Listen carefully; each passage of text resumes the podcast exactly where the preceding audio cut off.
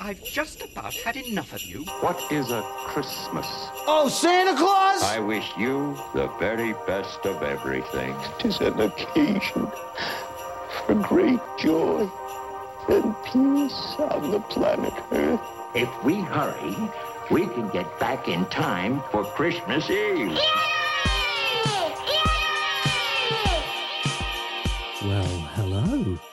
Yet another advent calendar door is about to be opened with me, Stephen Murray, and you. Yes, Matt Brown. Welcome to 50 Years of Shit Robots.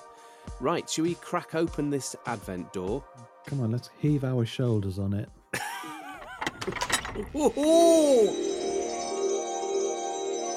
I shall take the liberty of using my modem to locate the Muppets. Good, great, wow.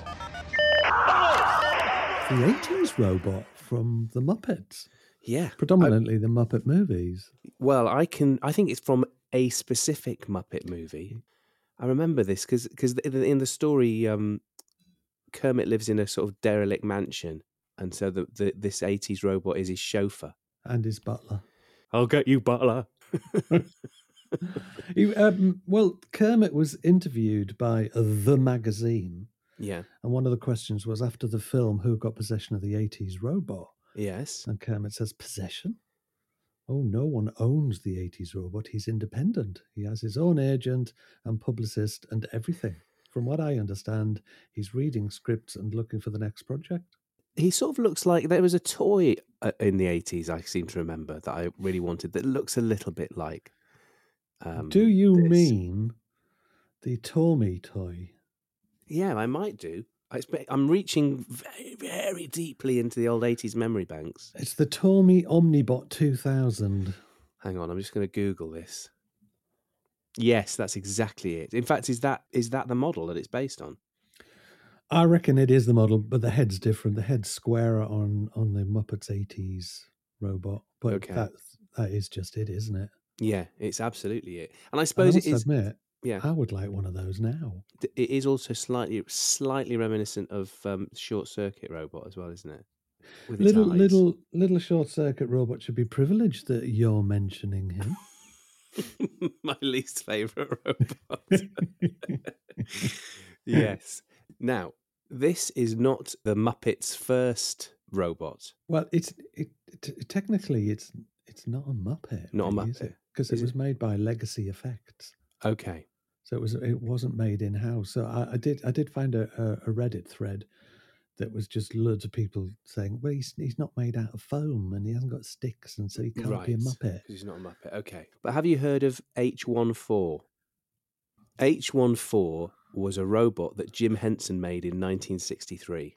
Really? Yeah. It's also Um, a bus route.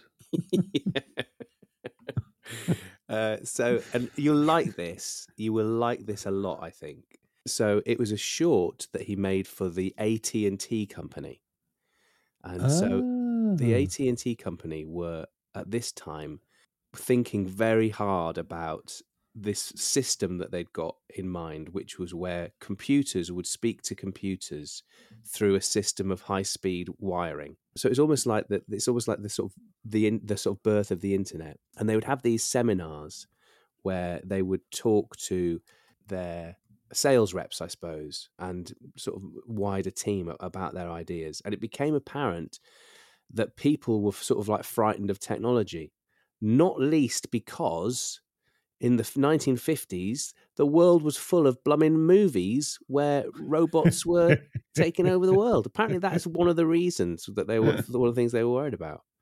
So all the robot films that we've seen from the 1950s were sort of feeding into this this paranoia amongst the AT and T staff, and so they hired Jim Henson, who was not known at the time, to create this short film, sort of like addressing this.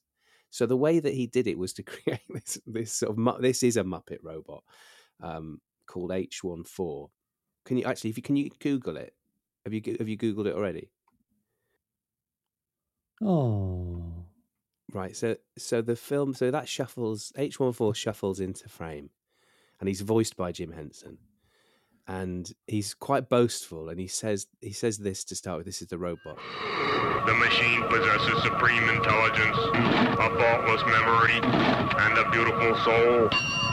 And then a little a little bird fl- f- uh, flies over, and the and the robot vaporizes the bird, and then and then has to correct himself about having a beautiful soul. Correction. The machine does not have a soul. and so the the robot basically is sort of like is is kind of um sort of slightly angry and uh, very boastful and says that it will consume all of the data in the world and does so and then sort of explodes and then needs a human hand to come into in the other side of shot and and, and wind it up. And apparently it was d- to demonstrate that people shouldn't be scared of robots because they need humans more than we need them sort of thing. Um, and apparently it did the job and people felt much better and more easy about the technology. Birds need to worry then. birds definitely need to worry. But this wasn't the only robot that jim henson made because he made What? i know he made another robot also for a company for a sort of like a, an in-house company video so in 1968 he created the electronic service station operator also known as esso which was created for a company called Flying A Dealers, which I think looked like a series of sort of petrol stations in America. It's like this um, this sort of information film, which is talking about how great robots are, and this petrol station is completely automated without a human in sight. Uh, this guy pulls his car up and asks for some petrol, and, and sort of two minutes later, his car is utterly destroyed because of the robot. So I like the fact that Jim Henson was clearly a big into technology, but also big into sort of humanity as well, I suppose. And Yeah. and, um, I'm looking at that robot now, and it it looks very benign. which one? The Esso one? Yeah. Yeah. so yeah. So I mean, maybe we could call those Muppet robots. Yeah, we can call these ones Muppet robots. Yeah. He created them, and he uh, is that him inside the Esso robot? I don't know. Probably is. It could well be. There is definitely somebody inside, and so it's got lots of lots of nice touches like that that we've seen before. It's got pincer pincer. I like his pincer hands. They're soft material. Yeah, but it's also got like really spiky feet, and so when it, it kicks a tire of the car and causes it to immediately puncture. Well, who'd have thunk it? Jim It's Henson. Very sweet. Yeah, good old Jim Henson. Honestly, the Muppets play such a big part in my life. I had to confess earlier on, What? I've never seen a Muppet film. Well, can I suggest that you watch the film The Muppets, Right.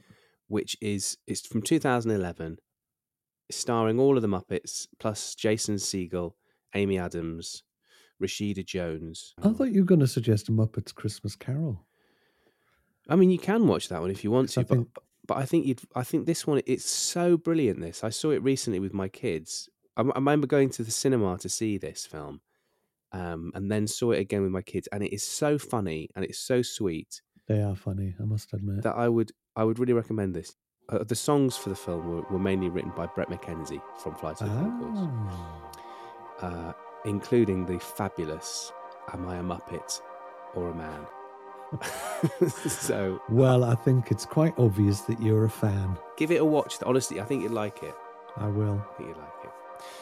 So we'll shut the door on the Muppets. Bye, Muppets. Bye. Bye, Matt. Bye, Stephen. bye, Kermit. See you soon. Waka waka waka. Bye. Goodbye. every day. In every way. Scrooge is getting worse.